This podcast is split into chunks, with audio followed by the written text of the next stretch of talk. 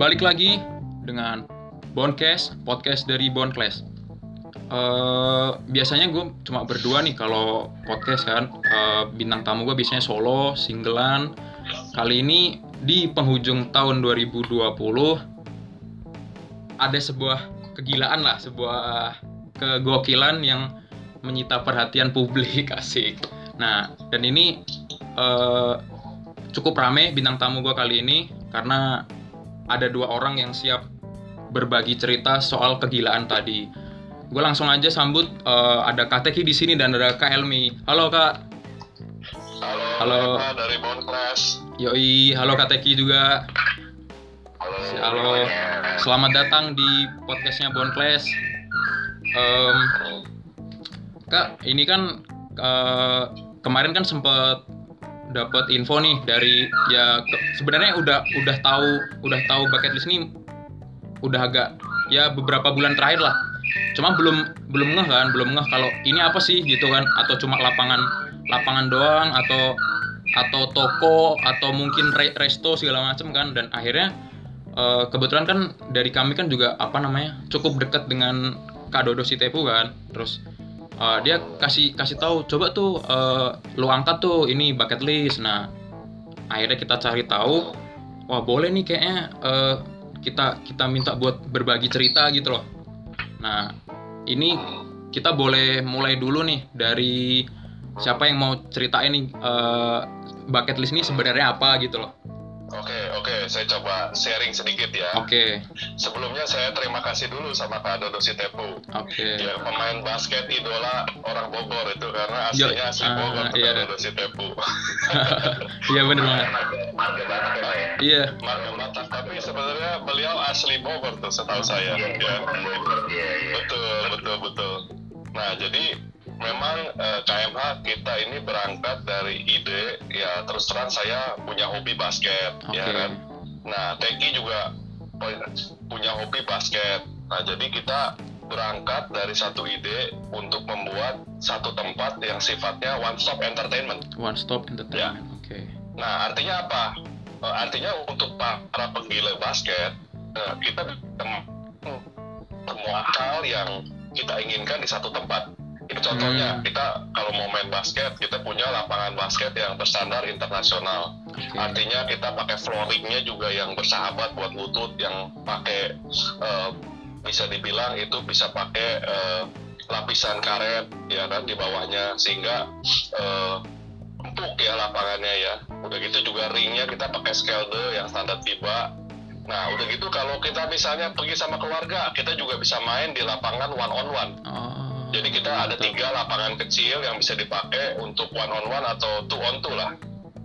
Nah, terus anak basket biasanya mau ngapain lagi? Yang kedua biasanya mau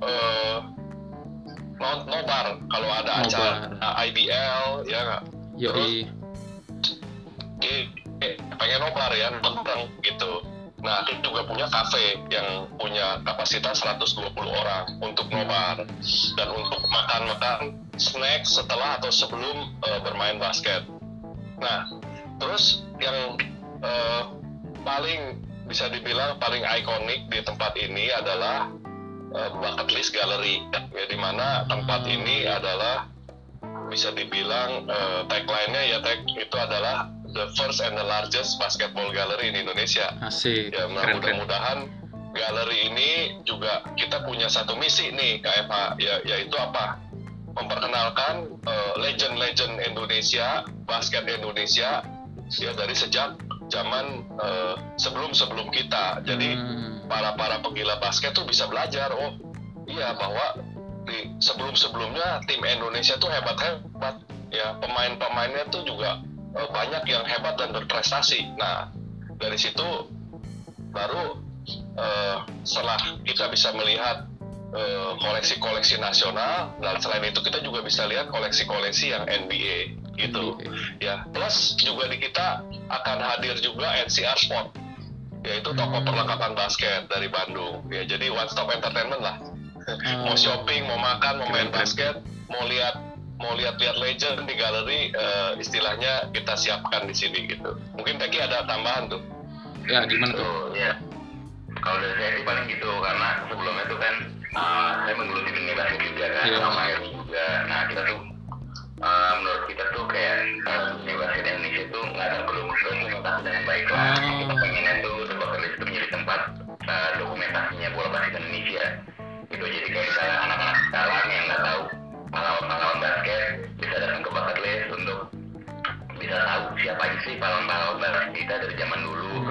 Seperti itu, dan kita pengen itu semua anak basket yang datang ke kita tuh, mereka tuh fun, mereka tuh senang datang ke tempat kita. Keren. Betul. Dan kita kayak gitu ya. Jadi ada satu misi kita nih, saya tambahin Pak Teki ya. Oke. Nah jadi kita membawa excitement itu dibagi tiga. Satu tuh education. Ya, jadi education. Jadi para pengunjung itu bisa belajar dari pengalaman-pengalaman dan prestasi-prestasi pada legenda basket di Indonesia. Kedua itu experience. Ya, jadi kita ada satu tempat-tempat yang bisa dibilang contohnya ya, itu kita ada satu tempat namanya The Locker Room. Nah, kita pengen para pengunjung itu merasakan gimana sih seperti di locker room pemain IBL atau pemain NBA. Nah, itu rasanya seperti apa? Experience lah. Nah, terakhir juga ada entertainment. Jadi kita siapin di situ beberapa game ya. Ada mesin dingdong jadul, NBA Jam. Ada mesin dingdong yang terbaru NBA 2K. Juga ada mesin shooting ya, nanti kita bisa kompetisi shooting di situ. Ya, jadi tiga ini KMH. Education, experience dan entertainment. Gitu. Ya. Nah, ini kan kemarin abis soft opening ya, Kak ya? Gimana tuh, boleh ceritain dikit nggak kemarin soft opening ada acara apa aja? Mungkin Teki yang bisa sharing nih. Boleh tuh. Jadi di soft opening ini kita emang kita belum opening, belum terbuka untuk umum. Kita masih soft opening. Nah soft opening ini kita kasih privilege nih buat teman-teman yang udah buat legenda-legenda terutama yang jersey kita tajam. Untuk kita undang yang pertama kali dari ini gitu. Dan soalnya sih kemarin sih experience sih mereka sih luar biasa pada bilang gila ini tempat keren banget itu belum pernah ada di tempat kayak gini dan mereka senang banget karena mereka diapresiasi lah. Mereka merasa kayak di akhirnya ada yang mengpublikasi kita juga ya, mengpublikasi kita juga ya lewat di sini gitu. Dan mereka pengen supaya ya semoga banyak Bucketlist lain lah di kota-kota lain gitu supaya pahlawan-pahlawan basket di masing-masing kota tuh mulai diangkat lah. Gitu. Benar. Nah. Gitu, dan mereka tuh walaupun udah pada saat mereka ke masing-masing area, experience yang mereka rasain itu beda-beda. Kan kita areanya ada banyak, ada nasional, ada internasional, ada game area, ada locker room, ada Jordan, bahkan ada kolektor space gitu. Kolektor space itu tempat kita tuh kolaborasi juga. Dengan kolektor-kolektor atau komunitas atau teman-teman yang emang pengen showing kolektor-kolektornya mereka gitu. Kita sangat terbuka sekali dengan kolaborasi soalnya itu, dan experience yang kita senang banget karena melihat muka mereka di saat mereka masuk ke masing-masing area itu beda-beda gitu. Iya kan, kita melihat kalau misalnya kita berhasil bikin tempat di sini gitu. Oke. Tapi ini ada yang ngaco nih Kak, temannya Kak Teki nih kayaknya. Yang komen di IG kemarin. Kayaknya kalau di Indo keren nih.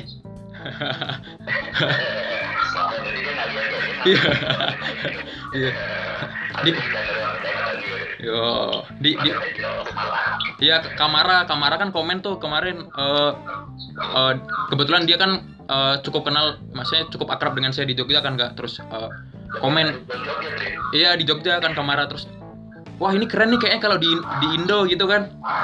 Terus ya udah saya balas aja kayaknya di Makau nih Kak gitu. sekalian aja. Iya.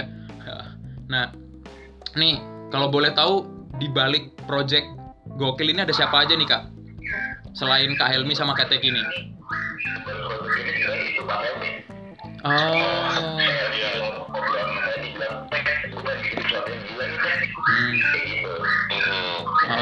Jadi awalnya itu ya berawal dari keinginan saya tuh punya lapangan basket yang standarnya baik lah. Nah jadi dari situ. Tapi saya pikir kenapa enggak kita bikin tempat yang fun gitu, yang buat anak basket tuh sifatnya wah gue pengen nih datang kesini nih gitu karena fun gitu ya. Nah bukan cuman buat anak basket yang ada di sekitar kita di Bogor gitu ya, tapi juga buat teman-teman yang lain lah dari seluruh Indonesia, benar nggak Tek? Ya benar. Ya mulai dari situ tadi dari saya di satu kesempatan ketemu Teki ya. Ya jadi dari situ saya utarakan nih.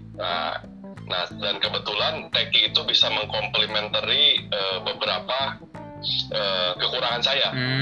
Jadi bisa dibilang kalau saya koleksi udah cukup lama ya KMH, cuma bisa dibilang koleksi saya tuh masih dibilang saya masih mengalami kesulitan buat koleksi jersey-jersey nasional. Ya karena apa? Jersey nasional itu nggak semuanya itu bisa dibeli. Nggak semua toko-toko bisa dijual bebas, kita bisa beli. Ya apalagi jersey-jersey legenda. Ya kan? Dan Teki punya knowledge juga selain punya network yang baik, ya nggak? Teki juga punya knowledge mengenai basket Indonesia yang sangat ciamik lah gitu. Saya juga belajar banyak dari dia sih gitu. Kurang lebih gitu. Nah, Kak Teki sama Kak Elmi ini emang udah temenan lama atau ya baru ketemu belum lama lah? Gimana tuh? Kalau kenal tuh jujur kita makan basket sih. Jadi ini salah satu display kita ke basket juga. Jadi basket itu banyak merubah jalan hidup saya lah. Merubah jalan hidup saya. Salah satunya ketemu dengan Pak Helmi ini. Nah ketemu Pak Helmi itu lucunya itu ternyata Pak Helmi adalah dari kadang punya online shop. Apa teman saya Pak Helmi. Dari situ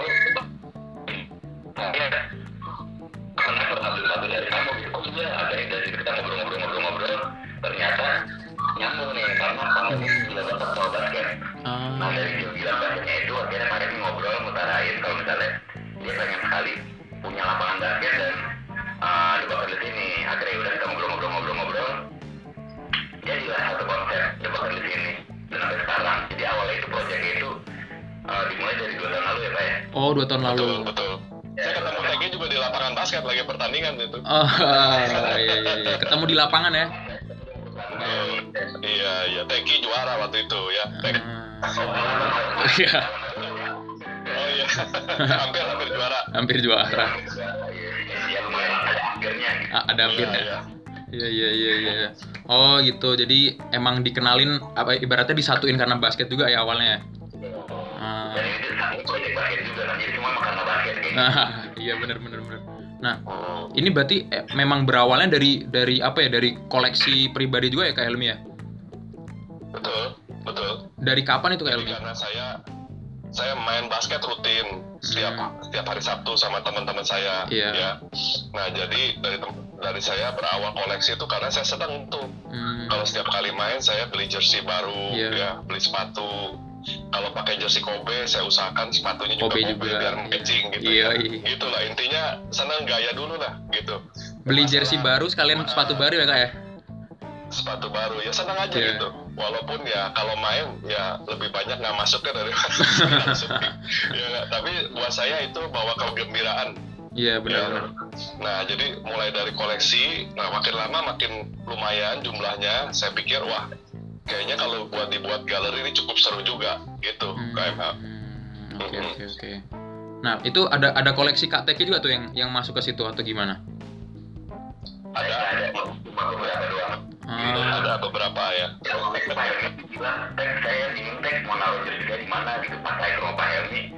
Kayaknya kaget buset jersey sama. Saya 2 tahun lalu itu kalau enggak salah dia jersey saya ada 750 2 tahun lalu ya. 2 tahun lalu. Ribuan ya? Iya. Udah gitu kayak sepatu juga, udah kayak kaget juga pas ke rumah saya nih. Ini kan ruangan sepatu saya, sepatu punya ruangan saya gitu. Iya, ternyata satu ruangan, itu ruangannya segede pada kamar saya. Mungkin yang segede pada rumah saya juga. Semuanya. Tapi saya bilang, Pak, kalau gini kayak baik kita bikin galeri seperti apa Pak? Nah, dari situ udah mulai kebayang gitu, kita bikin seperti ini Pak, saya kasih konsep rumah saya itu. Oke. Tapi kita galerinya kita mau galeri itu yang pakai konsep ya, dalam arti bukan cuma ini barang hype, ini barang dicari orang, bukan. tapi kita mau memberikan edukasi ya Tek. Ya contohnya kalau buat pemain-pemain legend ya kan, nah kita pengen kasih tahu nih dulu ya, jadi waktu hunting juga ada seninya KMH. Jadi misalnya ada pemain legend di NBA, nah saya hunting dari mulai dia, saya cek tuh SMA-nya di mana, college-nya di mana, waktu rookies pakai jersey apa, kalau bisa saya koleksi jersey-nya dari SMA kalau bisa. Gila, saya cari gitu. Nah, sampai dia retire. Nah, nanti bisa dirasakan di berbagai area, terutama di area Jordan yang paling lengkap ya, Tek. Iya. Kalau juga cukup lengkap lah. Kalau kita masih info lengkap juga di situ, jadi nggak cuma kayak jersey-nya doang, tapi kita kasih info tentang sejarah atau cerita dari si pemainnya itu, dari foto-foto, dan ada video juga, dan ada sepatu yang dipakai juga. Jadi kita kasih info itu lengkap lah di situ, jadi jarang kita ke sana dapat info lengkap juga. Yang itu tadi kita main bilang salah satunya edukasi yang kita kasih, jadi nggak cuma soal jersey yang keren yang hype, tapi kita kasih edukasi juga, kita kasih info juga tentang si pemainnya, kita panjang di situ. Oke. Nah, ngomongin konsep nih Kak, kan konsep berarti dirancang berdua nih. Nah, ada kendala nggak ketika konsep terus akhirnya direalisasikan sampai jadi seperti kayak sekarang nih? Itu ada kendala nggak? Ya, kalau bisa bilang kendala serius sih nggak ada. Tapi dalam arti begini, untuk mencari bisa dibilang partner-partner kita ya, desainer interior, memang kan belum ada contohnya. Iya, benar banget. Makanya pertama contohnya dan terbesar juga itu Kak.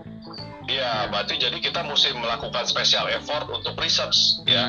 Jadi seperti apakah, karena kita bukan cuma mikirin estetikanya dong, kita pikirin juga security-nya kan. Iya, benar banget. Seperti apa security-nya, terus kita pikirin wah kalau di foto ini bagus apa enggak kelihatannya. Ya, jadi challenge tersendiri buat kita untuk menampilkan display. Ya, display di dalam bucketlist ini supaya orang melihat ini tetap grand tapi tetap instagramable, tapi tetap juga security-nya diperhatikan gitu. Itu sih. Iya. Kak, ini kita selingin dulu dari pertanyaan dari audiens ya, dari teman-teman di luar. Kapan nih Kak mulai dibuka buat umum? Paling dasar nih. Yes. Kita lagi persiapan. Terus setelah kita harapkan sih di akhir Desember ini kita bisa buka buat umum. Ya sebenarnya ya tinggal beberapa retouch ya Tek. Okay. Ya kita lagi siapkan, tapi kita pengennya teman-teman yang datang itu punya pengalaman yang sempurna lah. Jadi semua hal yang kecil-kecil yang masih kekurangan itu lagi kita beresin sekarang. Nah, iya. Keren. Ya semoga aja cepet grand opening lah Kak ya. Amin ya. Nah, kemarin kan sempet kepoin di mini vlognya Kak Iril. Itu kan cakep banget tuh, dari setiap sudut sisi kan ada juga yang bikin excited tuh, kayak display di mana itu isinya sepatunya Jordan dari di awal di NBA sampai dia pensiun, ada semua tuh sepatunya. Nah, itu nyarinya gimana tuh Kak? Bisa sampai dapat semuanya tuh? Boleh ceritain nggak tuh kisahnya bisa dapetin itu? Saya serahin sama Profesor Jordan ini. Siap, bener kayaknya kata gini sering banget muncul di explore saya soalnya. Iya. Kalau itu sebenarnya awal mulanya dari gue suka Jordan kan. Iya. Dari gue suka Jordan dan waktu saya kurang diri Pak, kalau misalnya emang pengen bikin galeri Pak, harus ada satu galeri khusus tentang Michael Jordan gitu. Okay. Karena kalau misalkan kan gue suka punya Instagram dulu, satu lagi sama Dodo Sitepu. Di situ kan gue suka sharing tentang Michael Jordan. Nah di situ tuh banyak banget yang nanya soal Michael Jordan, soal Air Jordan lah. Nah gue pengennya tuh dengan adanya Jordan Gallery, gue bisa ngedukasi, gue bisa nampilin apa sih yang gue suka gitu, dan terutama Jordan gitu. Dan gue pengen buat yang nanya tentang Michael Jordan pernah pakai ini nggak sih, Michael Jordan pakai apa di Super NBA.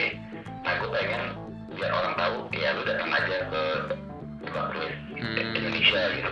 Karena itu sepatunya tuh lengkap, gue ngasih knowledge lengkap tentang sepatu Jordan, apa aja yang Jordan pernah pakai,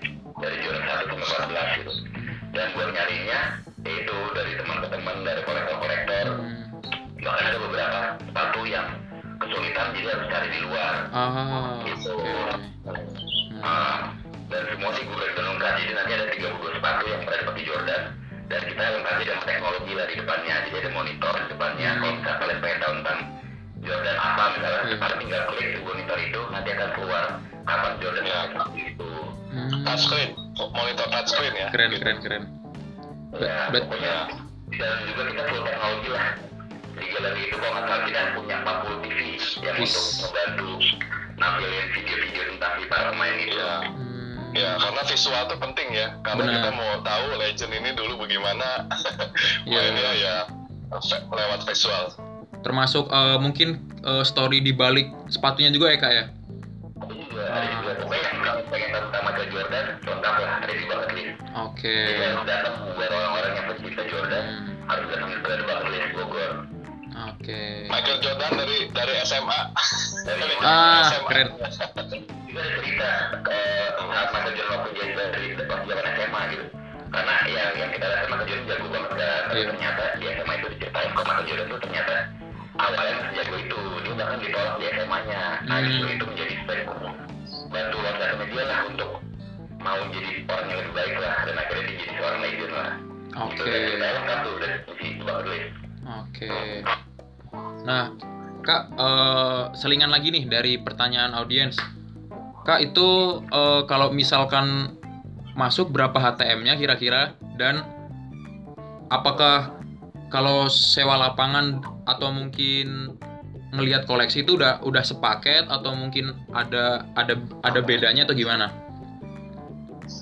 Oke, jadi kalau untuk lapangan memang itu beda. Oke. Ya, itu sewanya berbeda. Jadi kita punya tarif bisa dilihat di IG-nya Bucketlist. Oke. Ya, Bucketlist ID.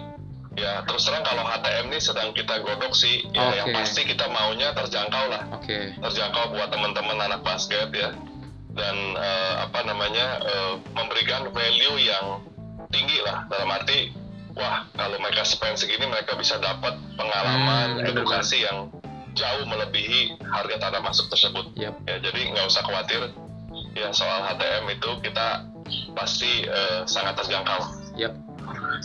Wah ini bakal ini juga nih Kak, bakal masuk list tempat wisata di Bogor juga nih kayaknya, ya kan? Amin. Yeah. Amin. Yoi. Kemarin kebetulan dia terbuka juga sama Pak Bima Arya, wali kota Bogor. Oh, berarti dari pemerintah pun juga support banget ya Kak ya? Support. Benar. Nah ini kalau kita geser dikit ke Indonesia nih Kak, ke pemain-pemain lokalnya.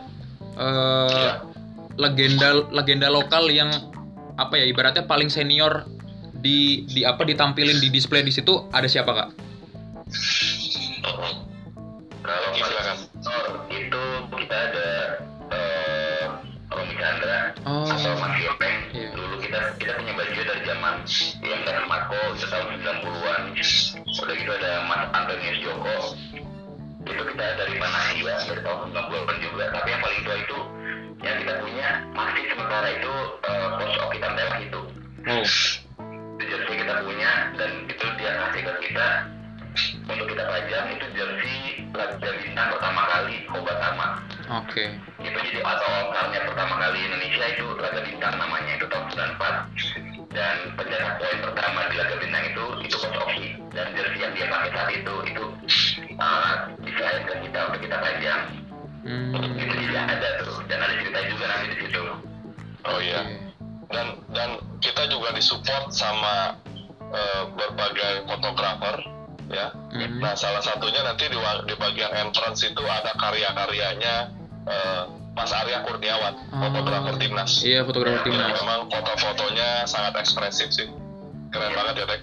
Iya benar. Kalau sama kita juga kolaborasi sama media main basket namanya. Oh iya, kemarin sempat lihat juga Kak. Ya,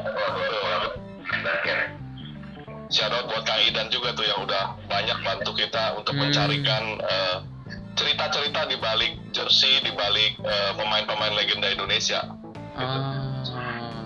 Kalau ini nih, kalau yang sering jemput bola ke lapangan buat ambil barang, berarti Kak Teki atau Kak Helmi nih? Teki lah. Oh, Teki ya. Teki. Karena kebetulan emang saya kan dulu bekas pemain juga lah, nggak jago ya. Jadi karena dulu bekas pemain dan saya kenal pemain-pemain tersebut gitu, dan karena tujuan saya dalam hal yang baik dan yeah. Tujuan kita akhirnya mereka juga wah gila seneng banget kalau misalnya Pak Helmi dan Teki bisa apresiasi kita, yaudah oke.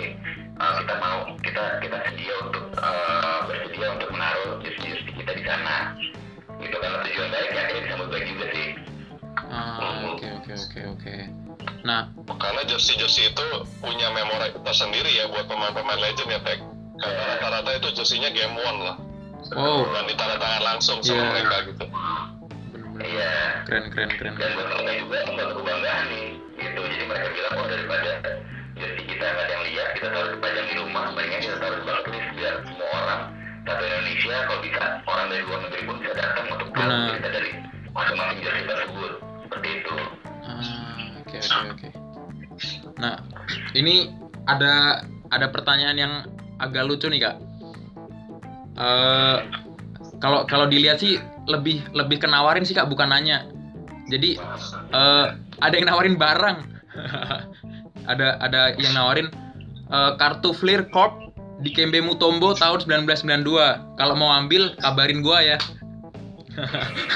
Itu gimana tuh, Kak? Kali aja masih butuh barang-barang buat koleksi. Ada yang nge-DM soalnya kemarin komen kan. Saya koleksi barang itu aja kita punya tempat koleksi juga ya. Kita punya koleksi barangnya banyak banget di Miami. Dan koleksi barangnya lumayan sangat-sangat rare yang kita tajam di sana.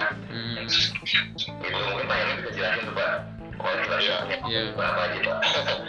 Iya. Jadi awal-awalnya memang lebih fokus ke jersey sama sepatu ya, karena saya pakai langsung kan. Cuma memang dengan berjalannya waktu saya melihat wah kayaknya saya mulai koleksi juga action figure, merek ya action figure dari Enterbay itu ya, mulai dari 1:6, 1:4. Nah juga saya mulai koleksi pernak-pernik lainnya. Wah saya lihat shooting shirt ya, biasanya kan pemain sebelum bertanding itu mereka pakai shooting shirt atau pakai jaket atau pakai celana yang ada kancingnya tuh. Nah itu saya mulai koleksi juga tuh. Nah udah gitu selain itu juga topi championship, terus saya mulai hunting bola-bola yang di tanda tangan pemain-pemain NBA, pemain-pemain legend. Saya juga mulai hunting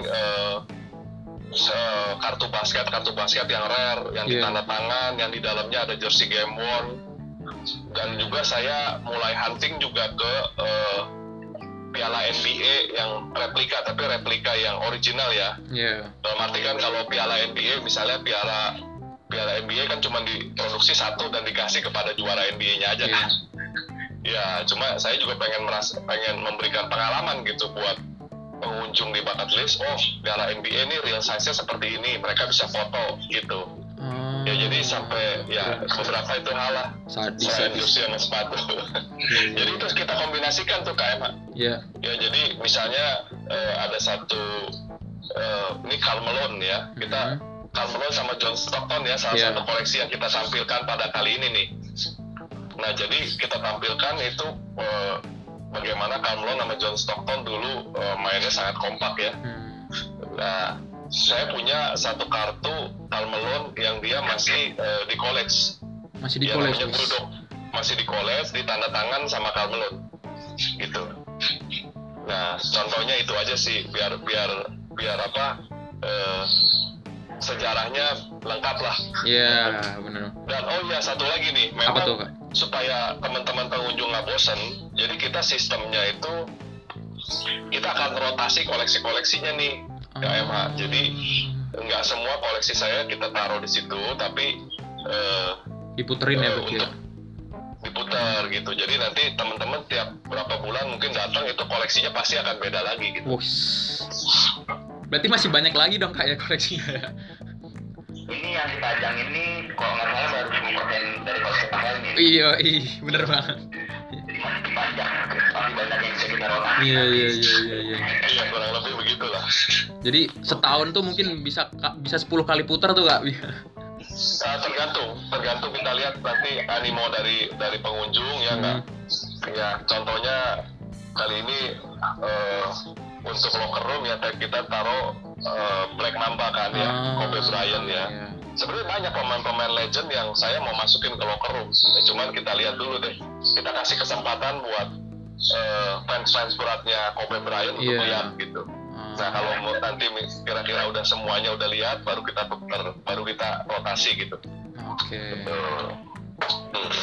Berarti jawaban buat teman satu kita tadi, kalau itu kartunya ada tanda tangan dari di Kembe Mutombo, nah mungkin bisa lah masuk ke bucket list ya kak ya.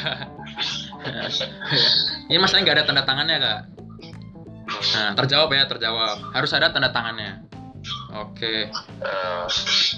Nah ini kak, sebenarnya kalau boleh dibagikan nih kak Helmi, berangkat akhirnya pengen bikin bucket list nih memang dari sejak koleksi atau di tengah-tengah terus wah kayaknya industri basket di Indonesia ini udah, jadi mungkin ada sisi industrinya itu bisa dibilang, setuju nggak Kak Elmi? Nah justru kalau industri ini terus terang saya juga tukar pikiran sama Teki di awal-awal kita masih meraba-raba sih Kak. Okay. Kita masih belum tahu pasti di Indonesia itu fans basket itu berapa banyak sih. Okay. Ya karena ya kita boleh akui lah bahwa di Indonesia paling besar itu kan fans sepak bola ya, sama kedua mungkin bulu tangkis gitu. Nah jadi fan basket ini terus terang kita juga masih belum punya gambaran sih berapa. Cuman yang pasti bukan dari situ kita berangkat. Okay. Nah berangkat itu dari kecintaan kita sama dunia basket. Saya sendiri main basket, saya sendiri nonton pertandingan basket IBL maupun NBA. Nah dari situ kita pengen berbagi experience itu sama teman-teman. Nah kalau ditanya sejak kapan, ya udah lama sih berniat gitu, cuman memang baru bisa diwujudkan sekarang gitu. Oke. Nah Kak Teki, saya mau nanya nih, Kak Teki kalau melihat sosok Kak Helmi ini seperti apa Kak? Wah, aku kata lagi gila ya? Gila sama ada positif. Maksudnya sebelumnya ada orang spesial ini. Iya. Benar. Iya, sebenarnya banyak orang hebat di Indonesia ini, gitu, banyak orang suka basket, banyak orang cinta basket. Tapi yang gila Kak Helmi, jujur baru Kak Helmi ini yang saya lihat nih. Gitu, dan makanya banyak orang yang mengakui kalau gila, yang punya bakat siapa tuh itu gila banget, banyak orang bilang kayak gitu ya. Sesuai. Iya, benar. Ini cintanya nggak nanggung lah pokoknya sama basket ya kan? Iya. Benar. Oke lah. Tadinya itu 3 tahun tuh kayaknya cuma pengen bikin satu lapangan basket sama satu tempat untuk naruh koleksinya dia. Akhirnya dia mulai kayak ketemu saya, wah makin kepancing tuh kegilaannya tuh. Akhirnya dibilang kamu satu lantai lagi tek. Yang awal cuma 2 lantai, sekarang jadi 4 lantai. Wah. Gitu. Dan saya bilang, mungkin kita bisa nambah lantai lagi tek, apa mau tek? Iya. Gila. Makanya itu yang paling sering keluar dari mulut itu, wah gila. Gak ada obatnya.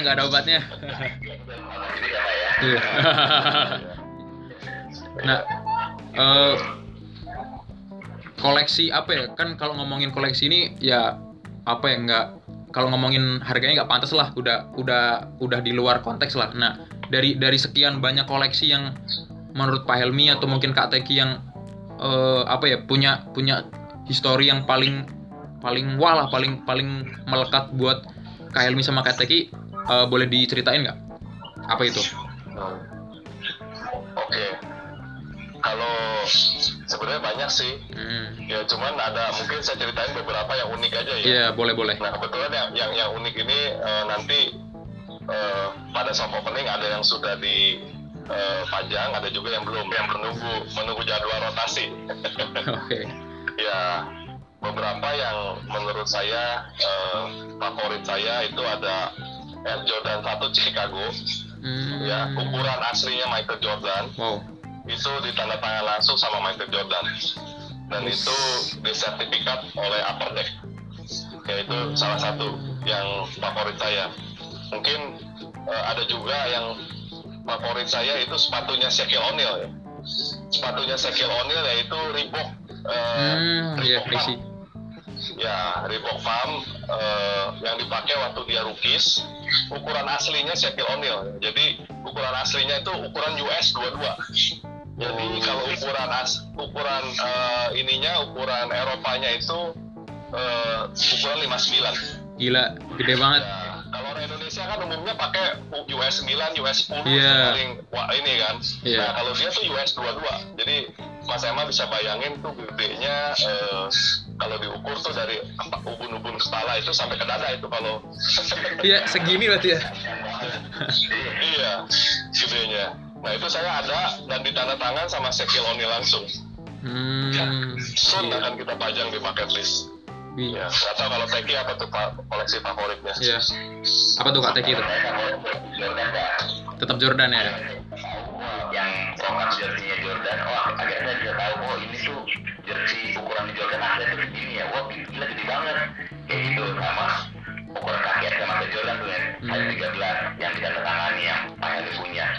Itu yang paling berkesan sih sama yang paling selain itu yang Jordannya, selain itu yang paling berkesan ya waktu saya kumpulin jersey nasional. Itu selain apa ya menurut saya tuh nyari jersey nasional tuh lumayan cukup sulit karena nggak semua jersey itu ada replikanya gitu.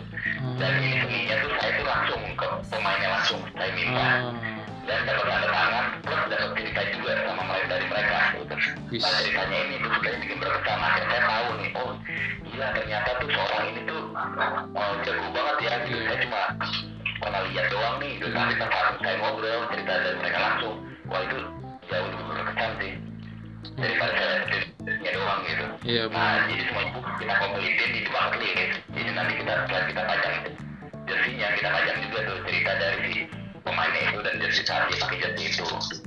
Itu jadi komplit lah semuanya lah yang kita mau pajang di Bucketlist. Jadi ini nggak cuma buat NBA entusias tapi basket Indonesia entusias pun juga pasti bakal seneng banget nih Kak, iya kan? Betul banget lah. Bener. Kan soalnya kalau sengerti saya ya Kak, kan kayak basket di Indonesia kan ya kayak identik dengan NBA culture banget gitu loh. Kayak mungkin dari sisi Indonya masih kurang juga terekspos atau mungkin kurang diangkat lah. Nah ini mungkin kehadiran Bucketlist nih bisa apa ya? Menyuguhkan lah yang beda tadi ya kan.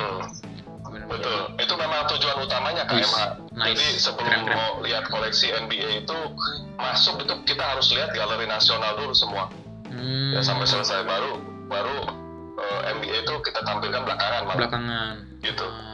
Oke. Betul. Saya juga merasa kita sebagai warga negara Indonesia ya harusnya kita lebih bangga mengetahui lah tentang bahkan negara kita sendiri gitu dibanding negara lain gitu. Makanya dengan ada Bucketlist ini kita pengen kayak teman-teman basket tahu sedikit cerita tentang sejarah Indonesia gitu karena prestasi negara kita tuh luar biasa pada zaman dulu.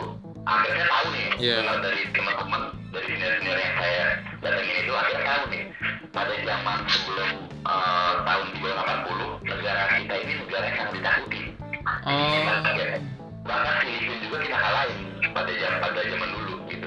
Kita cuma kalah lawan China aja ya, cuma karena kita kalah postur. Tapi zaman dulu kita ngalahin Korea, kita ngalahin Jepang, kita ngalahin Filipina, bahkan kita ngalahin Australia gitu. Dan kita tuh pengen teman-teman basket juga tahu lah maksudnya negara kita tuh dulunya berprestasi gitu. Jadi setidaknya teman-teman tuh punya kebanggaan lah sebagai warga negara Indonesia. Iya, betul. Nah, supaya pemain-pemain legend ini bisa menginspirasi pemain-pemain muda yang sekarang gitu. Iya. Betul, Pak. Nah, kalau ngomongin yang tadi itu yang paling berarti kan di tahun 80-an sangat membanggakan lah itu. Itu di angkatannya siapa itu Kak Teki kalau boleh tahu? Sebenarnya sih saya belum ada juga itu. Jadi kemarin kebetulan kita untuk bikin national gallery ini kita nggak cuma habisin tapi kita ngobrol sama senior kira-kira apa nih yang perlu kita tampilin di Bucketlist gallery gitu. Dan mereka juga perlu harus tahu tentang sejarah Indonesia. Nah jadi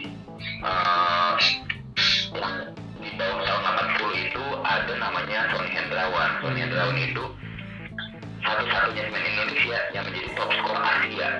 Sampai sekarang belum ada orang Indonesia yang menjadi top skor Asia gitu. Itu dan yang paling mulai sama kita itu yang paling terkenal pada masa itu Tonny Hendrawan namanya. Tonny Hendrawan. Dan itu yang saya dan Helmi juga tuh. Kita pengen balas Tonny Hendrawan ini kita tampilin di Bucketlist. Bahkan kalau bisa orang Tonny Hendrawan hadir langsung ke Bucketlist. Iya, kehormatan buat Bucketlist tuh kalau bisa hadir. Gila. Nah, ini pertanyaan lagi nih Kak dari audiens nih Kak, dari teman-teman. Buat lapangan nih, kira-kira sewanya berapa ya Kak? Oh, tarif itu ada sih, kita taruh semua di Instagramnya Bucketlist. Ya, sangat terjangkau lah kalau lapangan itu kita sewakan per jamnya 200.000. 200.000. Ya, kalau 2 jam berarti 400.000 lah. Iya. Masih aman banget itu. 20 orang, 1 orang hanya 20.000 kurang lebih. Nah, benar. Iya, 20.000 dan bisa menikmati lapangan standar internasional, Pak ya. Nah, betul. Dan kita memang sistemnya bisa dibilang mau memberikan experience ya. Jadi bola kita siapin. Terus kita papan skor kita siapin, ya enggak? Kalau mau pakai wasit juga bisa kita siapin. Fotografer pun ada. Betul, dan kita juga ada locker room ya. Ada locker room dalam arti kalau habis main dari luar kota, ya nggak banyak pengunjung dari kita nih yang main basket dari luar kota, kita mau mandi air panas, ya kita juga ada tempatnya locker room. Gitu. Oke. Dan tambah lagi ada restonya ya Kak ya? Ada restonya. Nah, ini juga yang menarik sih restonya, karena konsepnya tuh seperti sport ya. Di situ juga kita pajang beberapa koleksi pemain-pemain ini juga, pemain-pemain NBA. Ya. Keren. Nah ini. Dan yang populer yang kita pajang juga kategori, yang kita pajang ya. Kalau masuk resto itu semuanya full kategori. Dari apa namanya jersey-nya, Enterbay, kartu basket, majalah basket, sepatu basket. Bola ditanda tangan Stephen Curry waktu dia juara tahun 98. Iya. Dan ada TV juga di dalam itu semuanya anaknya feature tadi Stephen Curry itu. Dan itu kita hormati juga tuh tiap bulannya tuh. Betul. Benar. Tapi nanti juga dirotasi pemain lokal juga gitu mungkin nggak Kak? Bisa juga ya. Bisa ke depannya. Betul. Iya. Nah ini kan ngomongin soal kondisi sekarang kan emang agak harus benar-benar ekstra hati-hati nih Kak, karena kan ya semua menggaungkan protokol per protokol. Nah itu kalau dari Bucketlist sendiri respon buat si protokol kesehatan tadi gimana tuh? Oh ya pastilah, sebagai tempat yang olahraga yang pasti kita kan ada kontak fisik ya kalau kita main basket ya. Nah jadi kita tuh sangat perhatikan protokol kesehatan. Jadi mulai dari kita melakukan sanitizing dari lapangan basket, tribun-tribun, resto kita melakukan sanitizing secara rutin. Terus kita juga masuk kita ada cek suhu. Nah bahkan kita ada punya satu yang namanya sanitizer sepatu ya tadi. Wow. Jadi sebelum masuk itu mesti injak satu alat yang nanti yang bisa mensanitize sepatu kalian waktu masuk gitu supaya bersih dan bebas dari virus dan kuman. Keren. Gitu sih. Iya. Termasuk yang untuk ke galerinya juga ya Kak ya? Hand sanitizer kita juga taruh di mana-mana langsung. Oh termasuk? Harus itu? Harus ya? Oke siap. Iya. Kita udah hampir di penghujung podcast nih Kak. Kita bakal nutup dengan sebuah pertanyaan buat Kak Teki sama Kak Helmi. 3 hal yang paling sering muncul di Explore Kak Teki dan Kak Helmi. Boleh dibagikan nggak? Maksudnya gimana? 3 hal yang paling sering di Explore itu maksudnya gimana? Kan pasti di Explore kita kan sering muncul foto-foto yang mungkin itu ketertarikan kita nih Kak. Mungkin entah sepatu atau mungkin NBA atau mungkin TikTok gitu-gitu kan. Nah, itu boleh intermezzo dikit apa yang sering muncul di Explore-nya Kak Teki dan Kak Elmi tuh 3 hal aja. Iya, boleh Kak. Kalau saya sepatu. Sepatu pasti ya. Basket. Oh, basket. Ya. Kalau Kak Elmi boleh dibagi nggak Kak Elmi? Boleh. Kalau saya sepatu basket. Pasti. Ya, karena pasti. Saya ya bisa dibilang ngantor aja pakai sepatu basket saya setiap hari. kedua jersey. Jersey, oke. Okay. Iya. Ketiga jam tangan. Jam tangan, oke. Okay. Ya, ya. Siap, oke. Okay. Jam tangan yang panjang di bawah juga itu full satu ruangan juga tuh. Wih. Beda-beda terus jam tangannya. Tiap hari ganti. Iya, iya. Oke. Oke, teman-teman, kita udah di penghujung podcast kita nih.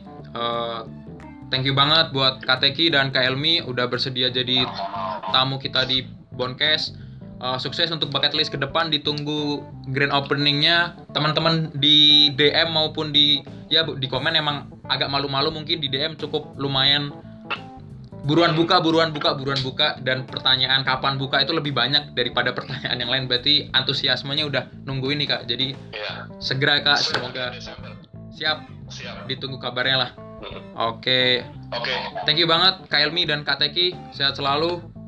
Gue dari Bone Class pamit. Dadah semuanya. Dadah Kak. Siap.